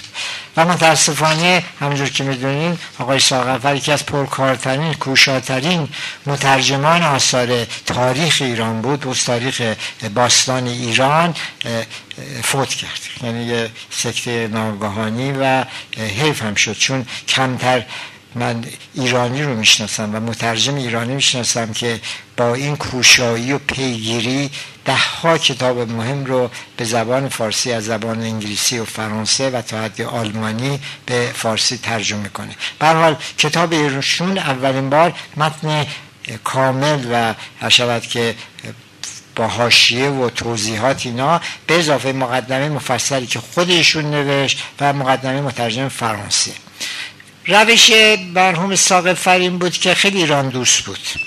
یعنی در واقع ناسیونالیست بود. خیلی اینا. ایشون در پاورقی به قول آل احمد پای منبر رفته دیگه. یعنی هرچی مت می‌کنه ایشون پایین. هر شود میگه هرودوت بی خود گفته هرودوت غلط کرده هرودوت این حرفا چی می‌زنه. و من اصولا مخالفم. من معتقدم آثار قدیم رو اینجوری نباید دید. خب بعد این همه تحقیقات شده شما می‌تونید به هرودوت خیلی هم ایرادینا بگیرین ولی بهتری که ما سعی کنیم که فکتا رو روش کار کنیم که آیا هرودوت این قولی آورده به چه معنی درسته؟ اگر هرودوت میگه هرودوت خودش میگه من خیلی چیزا رو از شفاهن از دیگران شنیدم و برای شما نقل می‌کنم. ولی فکر نکنید خودم اونها رو میپذیرم. شما هم حق داریم بپذیرین نپذیرین. ولی یه چیز هست. نشون میده لاقل یک کشوری مثل اینکه از ما میپرسیدن که تاریخ کیومرث و نمی‌دونم تحمورس و هوشنگ و اینا رو ما بگیم. بگن آقا اینا افسانه است. برای پدران ما افسانه نبود. اینا این نگاهشون به تاریخ این شکلی بود. به حال ایشون خیلی میرزا ولی مقدمه و ارشد اینا رو کامل آورده و ترجمه کرده. خب آخرین ترجمه این کتاب هم خیلی جالبه. تقریبا اینجور که من از مقدمه خوندم آقای دکتر سنگاری هم همون سالها هرودوت رو ترجمه کرده بود. ولی الان بعد ده سال داره چاپ میشه. ظاهرا سالها پیش این کتاب ترجمه شده بوده. همزمان تقریبا ما زمانی که آقای ساقه بدون که خبر داشته و خب اینا یه جا چاپ شد من آقای ساقه. فر و در واقع آخرین ترجمه ای که از هرودوت شده. ترجمه ایشون همجور گفتم بر پایه متن فرانسه است که متن معتبری البته خیلی هم مهمه و با استفاده از چند ترجمه دیگه به فرانسه و انگلیسی. و ایشون خب ترجمه رو دقیق انجام داده. ببینین این که مترجم چه کار کرده من گفتم اولش باید احتیاط کنیم هیچ ایرونی یونانی نمی‌دونه. اینو مطمئنم براتون میگم. اون چهار کلمه یونانی که همه ما می‌دونیم با اون هرودوت نمیشه ترجمه کرد. این ترجمه که ما از فرانسه انگلیسی آلمانی می‌گیریم اون کسی که ترجمه کرده یک عمر یونانی خونده. یعنی یونانی رو یاد گرفته نه اینکه بتونه استفاده کنه. ولی من معتقدم که مترجمین ما اگر می‌خوان آثار یونانی رو ترجمه کنن اندک آشنایی با زبان یونانی داشته باشن. یعنی لاقل به بخشای نگاه کنن. چون گاهی از نظر syntax از نظر جمله بندی از نظر اینا متن یونانی متن یونانی فشرده است فشرده تره خب هر مترجمی به این معنی مفسره. شما ترجمه های خارجی رو با هم مقایسه کنین هم حیرت می‌کنین از تفاوتاشون ولی فکت ها زیاد عوض نمیشه. در واقع نوع نحوه بیان اینا میشه. البته دقت نام می‌خواد. من معتقدم که هر شود که کوشش جدی ما اول همینه. یعنی ما بر مبنای ترجمه های برجسته و موثق غربی. بیایم شروع کنیم به ترجمه کردن. یونانی نمی‌دونیم. لاتین هم نمی‌دونیم اون مقداری که یه در ایران میگن می‌دونیم بله یه چیزای آ... چیزی میدن ولی با اون شما نمی‌تونید خودتون اجتهاد کنیم که بگین این هست یا نه. ولی ترجمه خیلی کمک می‌کنه. ما از ترجمه های مجدد نباید واهمه داشته باشیم. من ترجمه های انگلیسی بگم که تو این 15 سال در اومدیم 15 20 سال. اقلا چهار تا ترجمه جدید از هرودوت که آخرش 2007 تو کتابخونه مدی هم هست. این ترجمه جدید هرودوته. یعنی هرودوت خیلی ترجمه میشه به انگلیسی. یعنی از قرن 16 هم اوایل قرن 16 هم در واقع ترجمه های انگلیسی دارین. تو قرن 19 هم که فراوون بوده و همینجور ترجمه های جدید. من خودم هرودوت رو در واقع با ترجمه همین سلنکور خوندم که کتاب جیبی بود. و جیبی هم کردن انقدره یعنی هرودوت خیلی هم نباید وحشت کنه که بگه این کتابایی که خیلی حاشیه داره مقدمه داره ستون داره نمی‌دونم اینا داره معمولا بخصوص خواننده عادی میرمونه. کتاب هرودوت خوندنیه. حتی شایعاتی که نقل می‌کنه خرافاتی که نقل می‌کنه دروغایی که میگه در واقع کتاب لذت بخشیه در درجه بر. خب طبعا محقق یه جور دیگه نگاه می‌کنه. خب ما در واقع از اینجا می‌کنیم بعدش کم کم شروع می‌کنیم بود. من چند نظر کوتاه بگم خیلی. برم یه جمله می‌خونم که شما خوب متوجه میشین که فرق چیه. ترجمه آقای ساقبر ترجمه کاملیه. این که آقای دکتر سنگاری نوشتن اولین بار که ترجمه کاملش منتشر میشه نه ترجمه آقای چیزان چون اصلا مت یکی یعنی مت فرانسهش مگه هر دو ناقص باشه. برای ترجمه انتقادی ایشون میگن من نمی‌دونم یعنی چی. یعنی ترجمه است دیگه. ترجمه ترجمه انتقادی مگر که شما حواشی بنویسین و نقد کنین اون گفتاره. ولی در اینجا شما نمی‌بینید آقا یه چیزی که گفتم نقدش البته زیرش آورده. هر کدوم اینا هر کدوم از این ترجمه یه مقدار زیادی حاشیه نویسی داره. یعنی توضیح داره. متن هرودوت به راحتی امروزه ما نمی‌تونیم بفهمیم. چون پر از اشد اشاره به اساطیر یونانه پر از اشاره به وقایع پر از اشاره به محلای مختلفه. خب اینها باید توضیح داده بشه. آقای ساقب فر همونجور گفتم کل کتاب رو ترجمه کرده کتاب اولم که همین زمان کوروش هست این هم آورده هواشی مترجم ترجمه کرده خودش هم یه مقدار حاشیه بر این کتاب نوشته. خب نسبت به ترجمه آقای سنگاری که یک جلد یک کتابش شده یک جلد که اگه بخواد بشه بناس نه یا ده جلد بشه خب فکر کنم چند هزار صفحه میشه. ایشون در واقع متن آوردن و هواشی مترجم فرانسه هم تقریبا همش رو ترجمه کردن. ولی برای حدود مثلا 400 500 بورد هم خود ایشون اضافه کرده به هواشی هواشی بیشتر جنبه توضیح استوره و اینا داره. خیلی وارد مطبون معنی نشده که نظر بده که فعلا مثلا این پادشاهی که نقش شده کیه. معمولا اونها رو میگه توضیحات رو میده به اینا و اینا رو هم میاره. گاهی من ایراد دارم که ایشون واقعا توضیحات میاره که خیلی دیگه حیرت انگیزه مثلا اولین بار که لغت ماد میاد مد به فرانسهش این ایشون میگه در هواشیات مد که معلومه در حاشیه شما میگه که اولین امپراتوری ایرانی که تشکیل شد. من میگم کسی هرودوت می‌کنه دیگه مادر اقدم می‌شناسه. یعنی دیگه اینقدر که چیز نداره که نیاز یه مقدار من زیاده روی کردم. یه مقداری هم کسی که می‌خواد بکنه یه دونه به یه مقدار باید با اساطیر یونان آشنا باشه که هرودوت خوب بفهمه. بنابراین یه مقایسی که من کردم جلد اول که همین کتاب اول هست دویست و سی تا حاشیه آقای ساقفر آورده که معمولا حواشی خود نویسنده فرانسه است. ایشون هر شب 600 تا آورده. یعنی اگر حالا به 200 های فرانسه هم کنیم 400 500 تا خود ایشون اضافه کرده. کارم کرده البته. یعنی 400 500 تا شما توضیح بر چیزا بدین و متن بدین و من که متوجه شدن این کتاب خیلی مفصل شده بنابراین هر جلدی اینقدر 250 صفحه باشه کتاب 2000 صفحه 3000 صفحه میشه دیگه و این هواشی رو استفاده من اینجور که ورق زدم خب خیلی هواشیش کمک می‌کنه اینا. ولی یه جایی هم عجیب بود که خب اینجا بود یه جای ایشون نوشته وقتی که آها قبل از اون یه چیز مترجمه باید تکلیفشون رو با زبان یونانی و لاتین آش... یک سره کنن. تلفظای یونانی یکم تلفظ اولا می فرانسه راحت کرده. می‌زنه آخرشو و کوچیکشو میاره به جا بگه سوفوکلس. هر شبن سوفوکل میگه. به جای اینکه بگه آیس خلوص هر شبت میگه اشیل.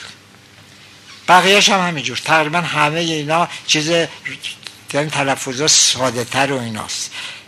شما یا باید فرانسه رو بگیرین یا یونانی اشکال آقای ساقفر اینه که تو این دوتا معلوم نیست. لودیا نوشته لیدی نوشته لیدی هم نوشته. خب همه بدون از زبان نمونه وایی که می نویسن با وای امروزی او خونده میشه. شما سی کوروش با سی نشه که کاف اون البته بعد وای میارن. یعنی اینا که سایروس هم میگن یا سیروس میگن وای یونانی او خونده میشه. میشه کو یونانی شین ندارن.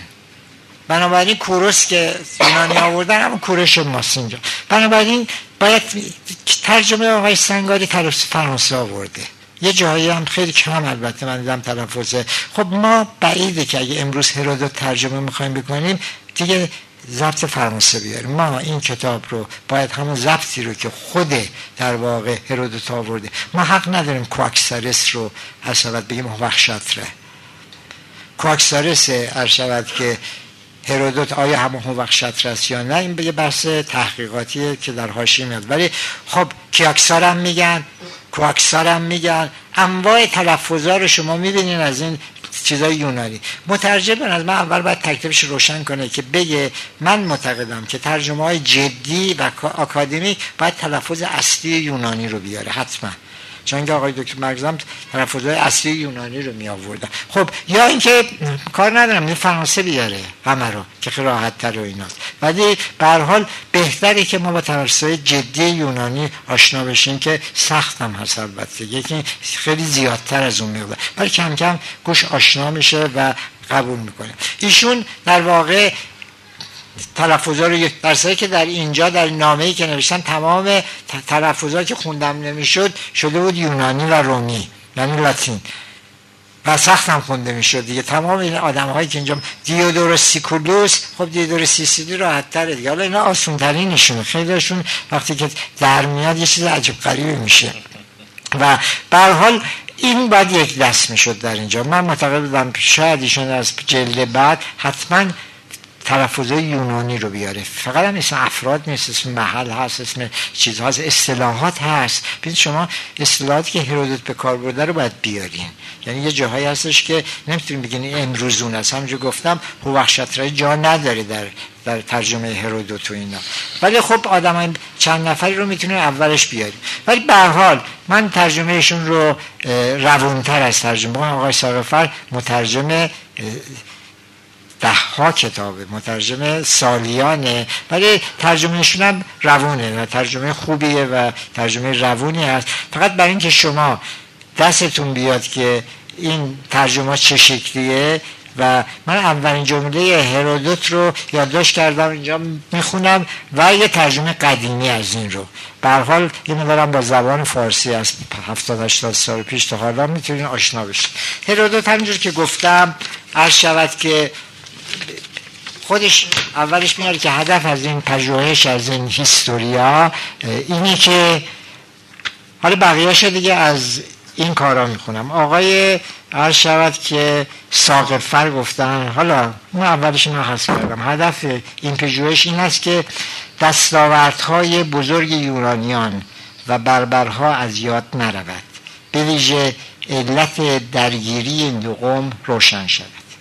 ترجمه آقای سنگاری اینه که هدف از این پژوهش این است که کارهای نمایانی که خواه توسط یونانیان و خواه توسط بربرها تحقق یافته به ورطه فراموشی سپرده نشود و به ویژه دلیل نزاع این مردمان را شرح دهد. ترجمه آقای وحید بازندرانی اول یعنی اون که سال 1924 ترجمه کرده نصر و مقرم داره می‌خونم و حرف خودم رو تمام می‌کنم. مرحوم وحید مازندران می نویسه هدف این پژوهش این است که اثر فخر و جلال شایان کارهای برازنده یونانیان و بیگانگان از میان نرود. همین علل خصومت همچنین علل خصومت بین آنها را ثبت کند.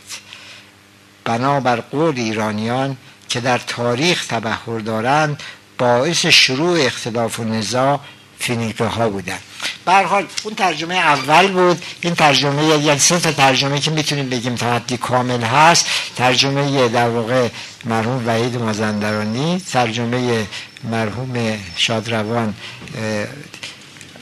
ارشد ساقط فر و ترجمه هم که دیگه به تازگی مترجمه شده چاپ این کتاب خیلی زیباتر شده خیلی قشنگتر از نظر سفارایی و اینها و یه جور جاذبه در واقع چشمگیری داره و این کمک می‌کنه به در واقع اینی که به نفخاننده رو بیشتر جلب کنه و گیراتر باشه.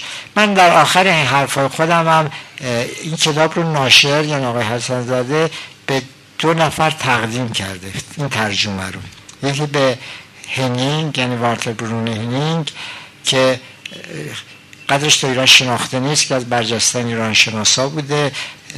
من کتاب زرتشتش رو ترجمه کردم.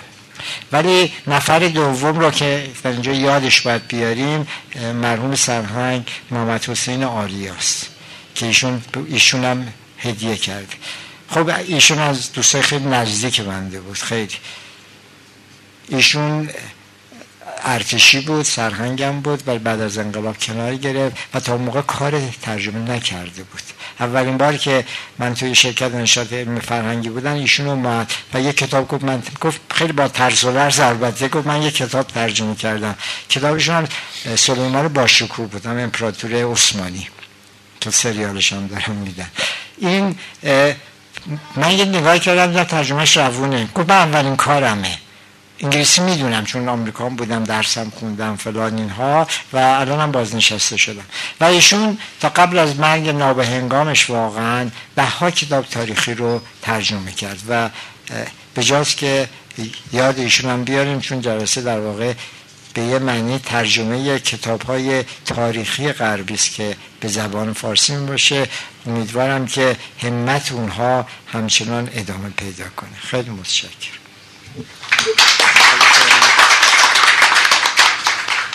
شما هم راجع به ترجمه اینا می‌تونید انقدر آقای استاد فانی قشنگ و لذت بخش صحبت می‌کنن که اگر من وقت داشته باشم دوست دارم باز صحبت های استاد رو گوش بدیم نه منم خیلی چیز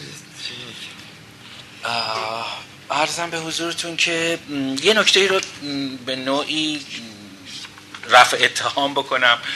آنجایی که صحبت شد از اینکه فهوای آگاهی های هرودوت در گفتار مصریش آمیانه است یا چون منابع او منابع گفتشون با عوام بوده اصلا به این معنا نیستش که بی ارزشه بلکه بسیار بسیار هم ارزشمنده. اما خب سرشتش چیز دی از یک لون دیگری است چی بود که امروز هرودوت رو به صورت هیستوریان هم به عنوان اتنوگرافر میدن دقیقا همین رو می‌خواستم عرض کنم که الان میگن که لقب پدر تاریخ بر هرودوت نمی گنجه بلکه او پدر مردم شناسی تاریخی است. پدر انسان شناسی تاریخی است. واقعا او برای اولین بار اومده روایات اقوام متعددی رو یک کاسه کرده و در مورد تاریخ برآمدن پارسیان اینها رو بازنویسی کرده و آورده. اما در مورد وامداری او از هکاتایوس و اینکه هکاتایوس به واقع چه کرده بود که شاید میشه گفت هرودوت قولی است که بر دوش یک قول دیگه ایستاده در مورد نسبت او با هکاتایوس اینه که بویژه در گفتار مادی شما اشارات شگفتانگیزی رو در این بندها در کتاب هرودوت می‌بینید که گهگاه به ویژه در این سالهای اخیر توسط برخی از پژوهشگران جدید اروپای غربی میشه گفت نادیده گرفته شده. زندیات هلن سنچیزی وردنبورگ بنیانگذار اون مجموعه اکامنیتی هیستوری ورکشاپ ها. خب یک دیدمان انسانشناسی تاریخی داشت در مورد اینکه هرگز یک امپراتوری ماد حالا به قول خودشون امپراتوری ماد وجود نمی داشته و هرودوت را متهم می‌دونست که او موجب شده که همه نویسندگان پس از او تصور کنند که در جهان باستان یک شاهنشاهی منسجم مقتدر مادی وجود داشته و این غلطی بوده که به واسطه هرودوت در تمام پژوهش های سپسین جریان پیدا کرده. میشه گفتش که خانم ویردنبورگ تا قبل از در حقیقت فوت در حقیقت دریق ناکش که به سرطان دچار شد و خیلی زود از میان ما رفت. خودش رو وقف این کرده بود که نشون بده که آگاهی های اساسی در گفتار مادی هرودوت بی ارزشه در حالی که میشه گفتش که اصلا این چنین نیست. زمانی که خیلی این عجیبه استاد فانی که نسل جدید ایران شناسای غربی با به نسل قبلی ارتباط کمی دارن. یعنی حتی در کتاب شناسی آثارشون آثار کلاسیک و مهم نمیاد. مثلا خانم ویردنبورگ در مورد میدیکوس لوگوس چهار پنج تا مقاله داره. ولی مثلا مقاله کلاسیک پراشک رو که در بخش قبلی صحبتم مطرح کردم اصلا ندیده. یعنی جزء منابع او نیست. او این منبع رو نمی‌شناسه. خیلی عجیبه. چگونه ممکنه که شما یک پژوهشی انجام بدی و بخوای یک چیزی اتفاق افتاد. بعد از انقلاب ایران پژوهشگرای غربی به ویژه باستان شناسا و یا ایران شناسایی که مکرر به ایران می اومدن و می‌رفتن یک مدت زیادی ارتباطشون با ایران قطع شد. ما دچار انقلاب شده بودیم دچار انقلاب فرهنگی شده بودیم. خارجی ها همه بد بودن. اونا رو راه نمی‌دادیم. هنوزم کم و بیش اینجوری هایی خورده بهتر شده. و اروپایی ها از اتصال با منبع نخستینی آگاهی هاشون محروم بودن. به کاوش نمی‌تونستن بیان و حتی اونایی که می‌خواستن پژوهش های زبانشناسی میدانی بکنن به میدان نمی‌تونستن حضور پیدا کنن. یه اتفاقی هم افتاد. همزمان در فلسفه علم این پیچیدگی ها رسیده بود مرحله دیکانستراکت کردن اطلاعات قبلی. و اینها شروع کردن حالا که نمی‌تونستن بیان ایران هی شروع کردن نوشته های قبلی خودشون آگاهی های قبلی رو به تعبیر اهل فلسفه شالوده شکنی میگن. شالوده شکنی کردن. یعنی گفتن که هر چیزی که به ما رسیده بیمعنیه مگر اینکه دوباره معنی بر آن استوار کنیم. و خب خود این معلومه که چقدر بیمعنیه تندروی در شالوده شکنی منجر شد که ما یک دوره خیلی در حقیقت تندروانه را در پژوهش های ایران شناسی غربی ببینیم که درست میشه گفت نه دقیق ولی مقارن انقلاب ایرانه یعنی از 1985 شروع میشه و تا حدود سال 2000 تداوم پیدا. 15 سالی بیشترین پژوهش های غربیان مبتنی بر شالوده شکنیه. و اتفاقا بخش بزرگی از این پژوهشگرا حالا در مورد باستان شناسی یک باستان شناسی که سالهای قبل از انقلاب در ایران پژوهش های میدانی فراوانی کرده بود آسکار وایت ماسکارلا کاوشگر کلنگ به دستی بود از 1979 به بعد او دیگه نتونست بیاد ایران. بعد یک چند سال بعد یک مقاله عجیب غریبی ایشون نوشت به اسم Median Art and Medizing Scholarship یعنی هنر مادی و ماد زدگی دانشمندانه. اومد گفتش که اصلا هیچ چیزی به اسم هنر ماد وجود نداره هنر ماد تو ذهن پژوهشگرا شکل گرفته همه اینا غلطه اصلا. بعد جالبه که سال 2003 خودش یه مقاله ای نوشت و نوشت گفتش که اونایی که من در اون مقاله گفتم اشتباه کردم تندروی کردم. اصلا این نیست. یا آقای برونو جنیتو باز یک مقاله نوشت به اسم دیمیدس ریازیسمنت of Archaeological Evidence. بازنگری کردن شواهد باستان شناختی ده سال 15 سال بعد خودش باز یک مقاله نوشت گفت من در اون مقاله خیلی تندروی کردم. ایران شناسی در فاصله سالهای 1985 تا 2000 در یک موج سهمی حضلولی عجیب غریبی گرفتار شد. خوشبختانه خودشون از اون مرحله گذشتن. اما چون آگاهی ها به ایران با فاصله و دیر می‌رسه موجی که موج مخربی که در اروپای غربی راه افتاد خودشون دوچارش شدن. بعد اون موج فرو نشست. از اون گذر کردن و باز به یک آرامشی رسیدن تازه به ایران رسیده. چند سالی به ایران رسیده و ما تازه داریم اون موجه رو درک می‌کنیم. حالا کی این موج از سر ما هم بگذره و ما به یک آرامش نسبی در پژوهش های ایرانی برسیم؟ نکاتی که در نامه آقای سنگاری هم به این مجلس بود اینجوری بود. ما متاسفانه همیشه دچار افراط و تفریط هم در پژوهش هامون هستیم. به ویژه این گرایش که, که هر چیزی مربوط به ایرانه الزاما خیلی خیلی خیلی خوبه. هر چیزی که مربوط به ان ایرانه الزاما خیلی خیلی خیلی بده. یا مثلا میگن که شما پژوهش شما چگونه می‌تونین تاریخ ایران رو فقط مبتنی بر آگاهی های غربی ها بشناسین؟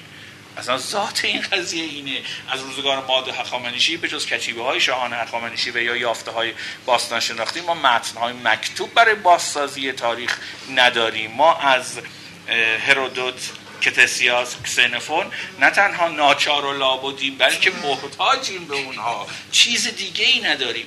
هنرمندی تاریخدان هنرمندی پژوهشگر تاریخ هنرمندی یک نویسنده منصف تاریخ اینه که بتواند هنرمندی اوست.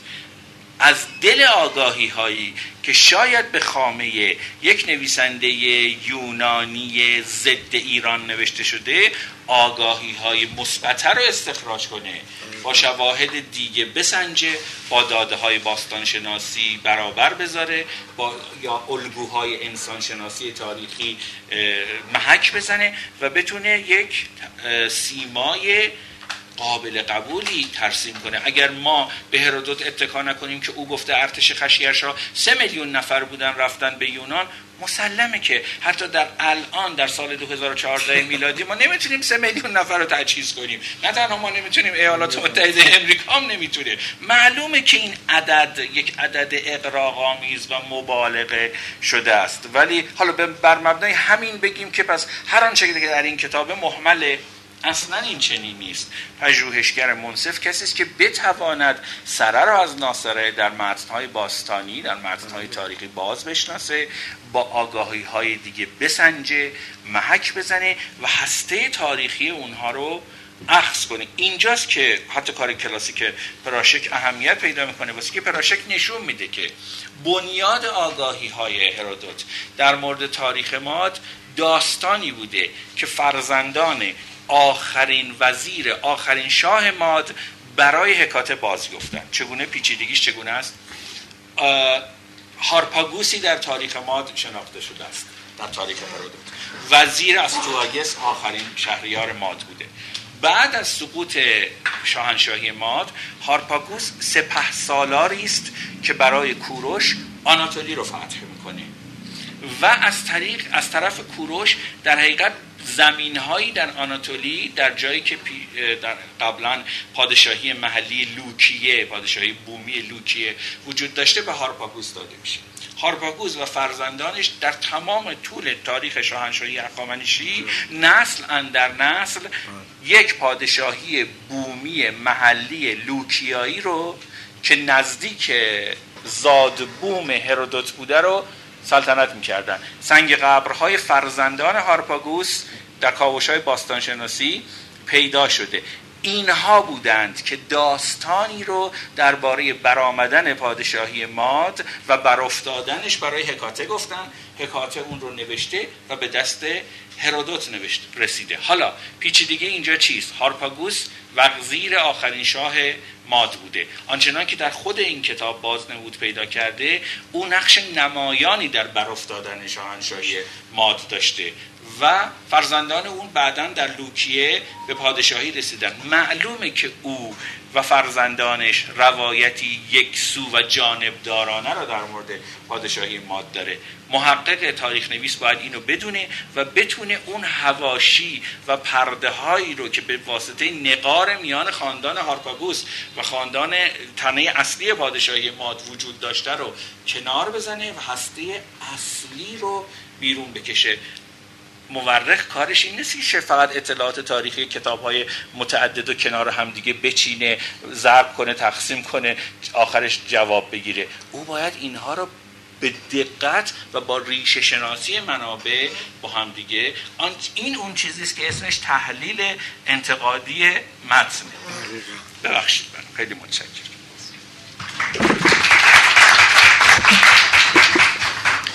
خیلی متشکر از دو تا استاد بزرگوار اگر سوالی البته وقتمون تقریبا به پایان رسیده حضار اگر سوالی دارن به صورت کوتاه می‌تونیم در حدود ده دقیقه خدمت اساتید باشیم.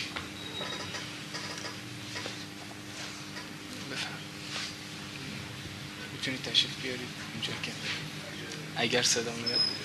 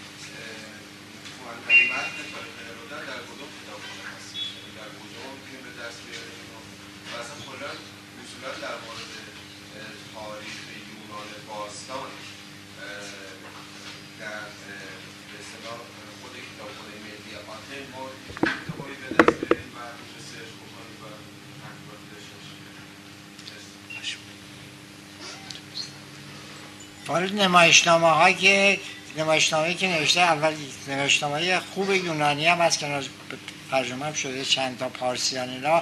مال خلوصه این خود شاهد جنگ های دوره خشایارشا بوده و یه تراژدی نوشته. که دیدین دیگه سه چهار تا ترجمه داره ترجمه های خوبی هم داره ازش.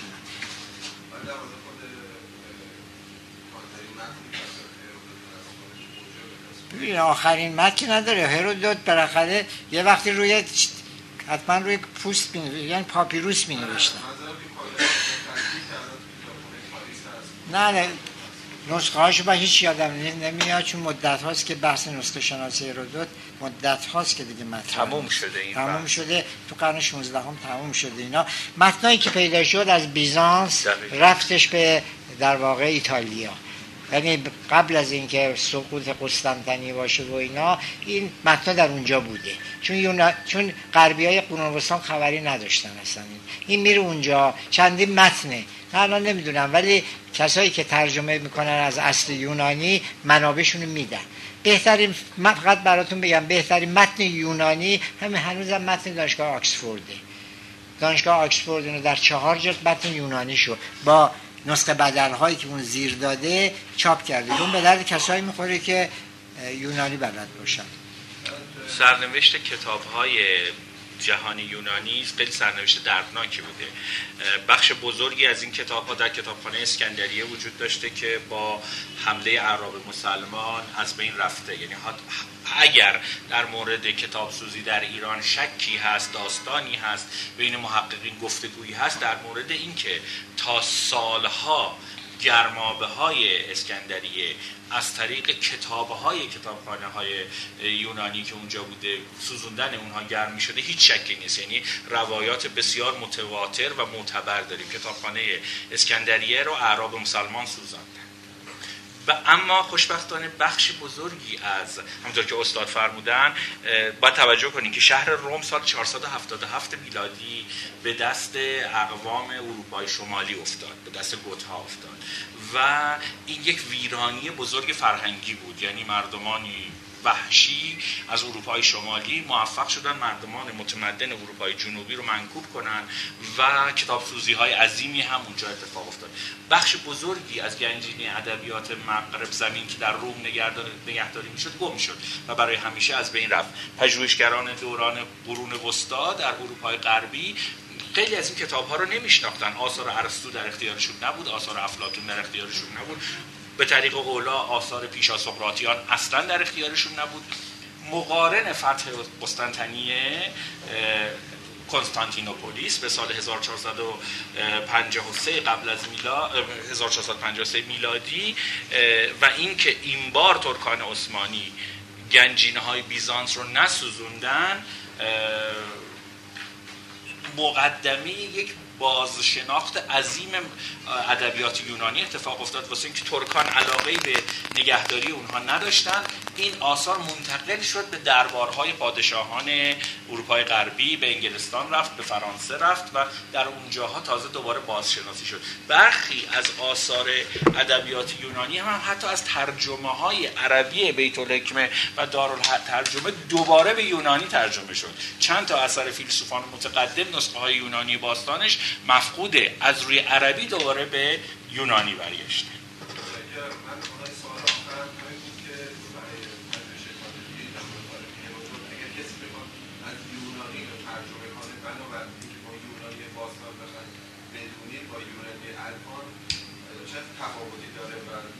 چه روشی تاریخ نگاری محاسبه بکنید که بخوایم ترجمه بکنیم مثلا بنده به عنوان مترجم خوشبختانه تفاوت یونانی باستان با یونانی نو به اندازه پارسی باستان با پارسی نو نیست. اما یک یک اتفاقات خیلی جدی افتاده. برخی از شکلهای صرفی نحوی تغییر پیدا کرده. بعد یونانی جدید پر از وانواژه های ترکی وانواژه های فارسی وانواژه های عربی است به واسطه سالها حضور امپراتوری عثمانی در شبه جزیره بالکان که خب در متنهای قدیمی یونانی مسلما اینها وجود نداره. تغییرات جدی صرفی نحوی و واژگانی کرده. یعنی شما اگر فقط یونانی امروز بلد باشین از درک یونانی قدیم عاجزید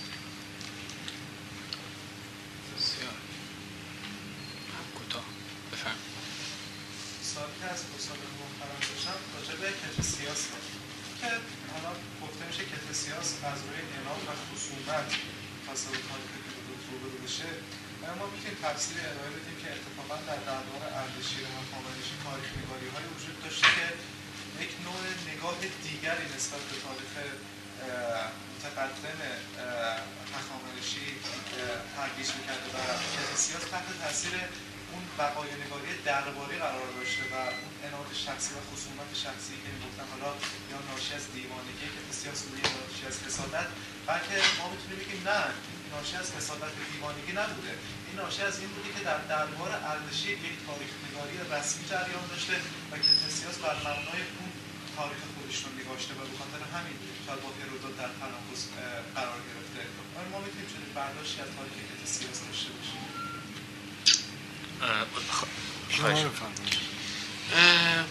برخورد دانش امروز با سه اثر کتسیاس خیلی پیچیده است. ما پاره های از آسیریکا رو پاره های از پرسیکا رو و بخش های زیادی از ایندیکا رو داریم. اما برای مثال ایندیکا سراسر محمله. برای میگه که در هند مورچه های وجود دارند به اندازه سگ که, که انسان ها رو می‌خورند. اشکالش اشکالش اینه که و, و نامشان و نامشان به یونانی نوشته مرتی خراسه. خب مسلم مورچه به اندازه سگ نیست که آدم رو بخوره. اما وقتی که نامش رو میگه و میگه هندی ها آن را مرتی خراس مینامن بعد می‌بینی این چرندی نیست دیگه. مرتی خراس برعکسی که کت سیاس فکر می‌کنه واژه هندی نیست. ایرانی باستان مرتی خارس به معنی انسان خواه احتمالا روایتی شنیده در مورد گورکن که اینها میرن گورها رو می‌کنن و و پارسی ها به اون گورکن میگن مردم خوره. مرتی خراس. می‌دونید؟ باز وظیفه پژوهشگر اینه که از متن سراسر در وهله اول مجنونانه کتسیاس بتونه اطلاعات مثبته بکشه بیرون. امروز نظر بر اینه که اگه بخوایم از این لقبای پدر به این اون بدیم کتسیاس هم پدر رمان تاریخی است. اما من شک دارم که او به واقع در دربار اردشیر هخامنشی حتی قصد نوشتن یک تاریخ برای مشرق زمین رو داشته باشه.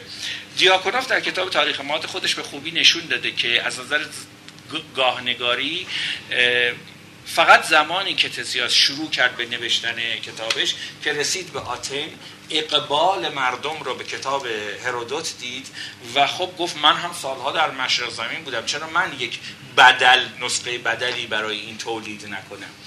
چیزهایی رو که تزیاس می‌دونه که نباید بدونه. ما تعجب می‌کنیم. مثلا این ماجرای مرتی خوراست اما چیزهای بسیار زیادی هم هست که باید او بداند ولی چون نمی‌داند باز تعجب می‌کنیم. مثلا هر ایرانی باستانی هر, کسی هر ایرانی در ایران باستان از کنار نقش برجسته بزرگ داریوش در بیستون میگذشته حتما می‌تونسته بفهمه که این از آن کیست. اونجا حتما یک نگهبانی یک جای مهمی بوده در دوره ماده خامنشی گرانکوه بیستون. کسانی بودن اطلاع می‌دادن. این سند بزرگ و بعد این پزشک دربار بوده. در کجاوه حالا در حرم زندگی می‌کرده ولی احتمالا در اون جابجایی های فصلی پایتخت های شاهنشاهی اخامنشی یک بار که از بابل به همدان می‌رفتن دستی کم از کنار گرانکوه بیستون گذشته. هرچند که شاید در کجاوه بانوان و حرم اهالی حرم بوده. باید او می‌دونسته که این مال داریوشه. اما یک داستان خندهداری در, در مورد سمیرامیس نقل می‌کنه که سمیرامیس اومد اینجا رسید باروگونه سپاهش رو هم دیگه انباشت رفت به کوه صعود کرد و دستور داد نام اون رو اینجا بنویسن. این آگاهی است که کتسیاس نباید داشته باشه. چرا این آگاهی رو داره؟ به غلط داره؟ چون داره داستانهای سمیرامیز رو نقل می‌کنه نه روایت های تاریخی. کتسیاس پدر رمان تاریخی. خیلی متشکرم. طبقه همکف از پذیر حاضر هست خدمتتون هست خیلی متشکرم.